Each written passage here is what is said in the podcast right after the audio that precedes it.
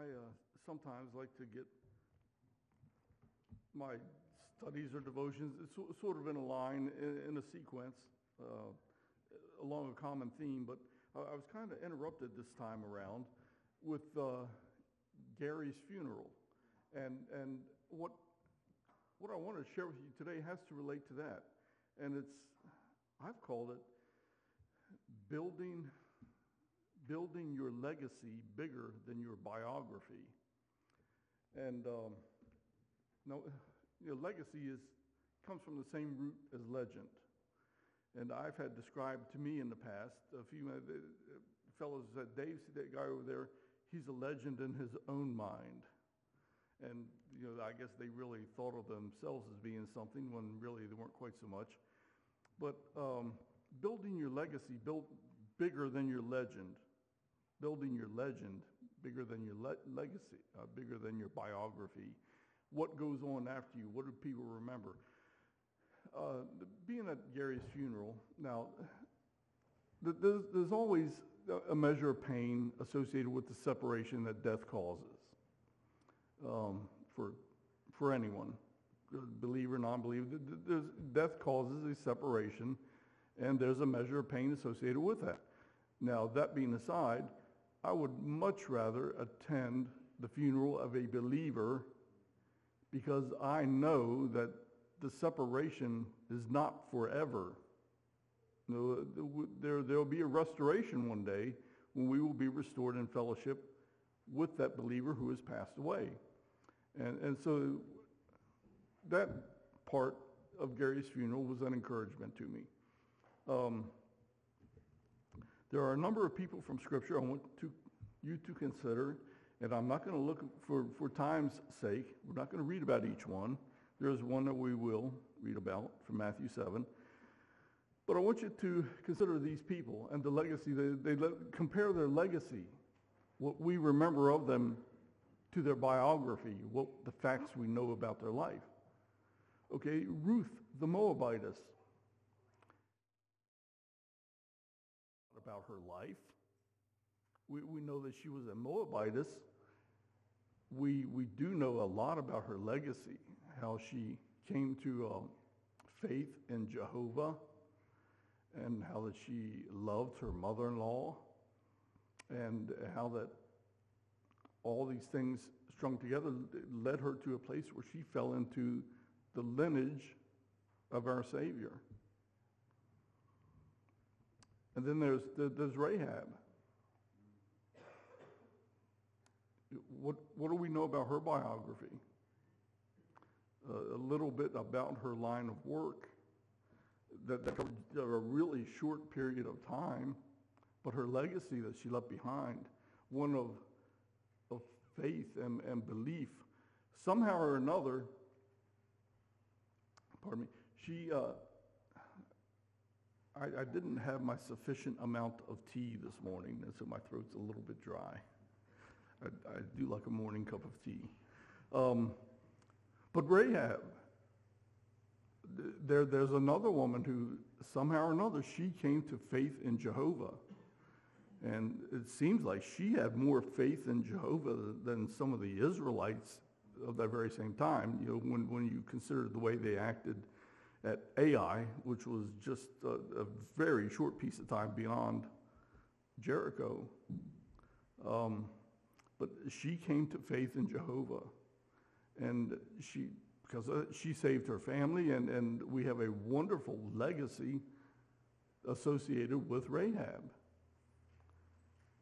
And then there's, um, I don't know if her name is even given maybe you can help me out here. The, the Jewish maid who was a servant to Naaman, is her name given?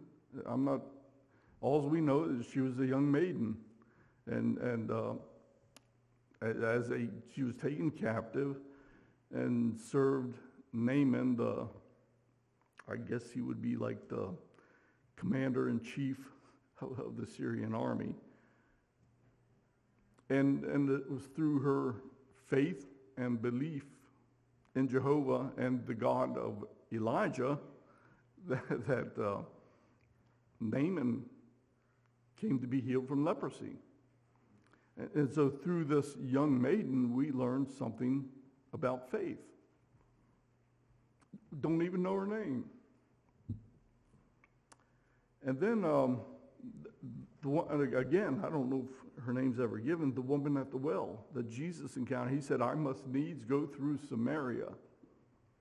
And it, it was a place that, you know, Jewish people would go around, not through.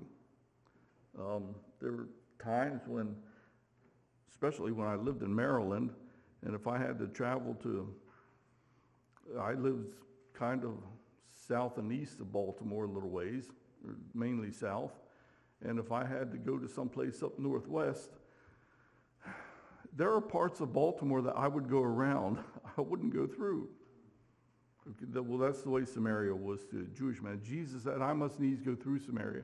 He encountered this woman, at the, a Samaritan woman at the well, and had a conversation with her. And it's, we don't know a whole lot about her background. What we do know about her biography is that it was very jaded. What little we do know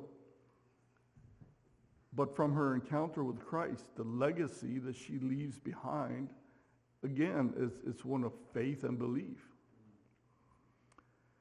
And then, uh, if you'll turn with me to Rome, uh, not Romans, to Matthew chapter 7, we're going to read about a Roman. Let me see if I can. Matthew 7, and I think, see. Oh, I'm sorry. It's Matthew chapter 8, beginning at verse 5. Matthew 8, 5. When he entered Capernaum, a centurion came to him, pleading with him, Lord, my servant is lying at home, paralyzed, in terrible agony.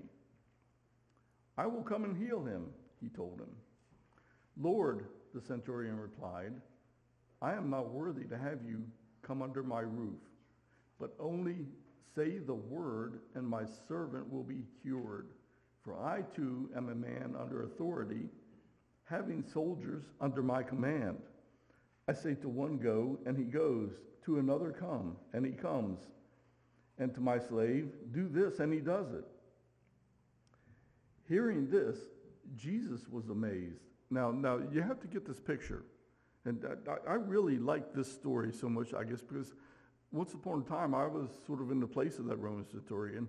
I didn't have 100 men under me. I had 70, 76 Marines, and, and uh, 102 trucks and equipment that I personally was signed for.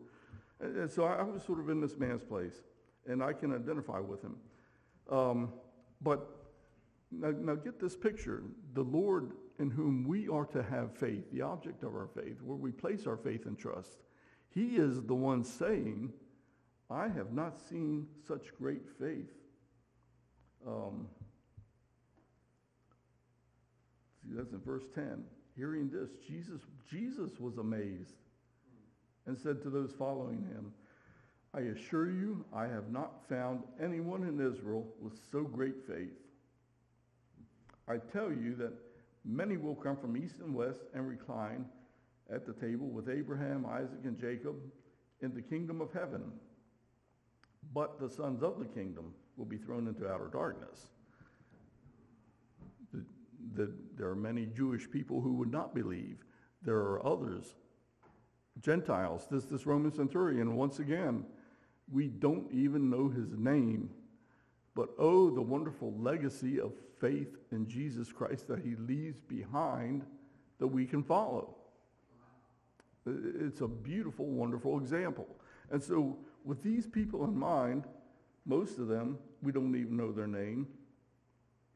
They've left a, a legacy of faith, of, of leading others to hope and salvation and, uh, and restoration.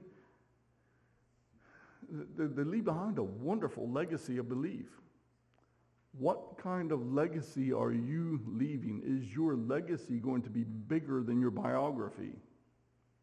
And I say that because occasionally I read the obituaries to see if there's anyone I know there or whatever. And, and some of the obituaries, I, I just have to shake my head. They'll say things like, he, he was an avid watcher of, of Bonanza. he loved to watch uh, reruns of, um, of, of, what, of McHale's Navy, or he loved to sit and watch this. And I, I think to myself, people, is this the best that you can come up with from this man's life?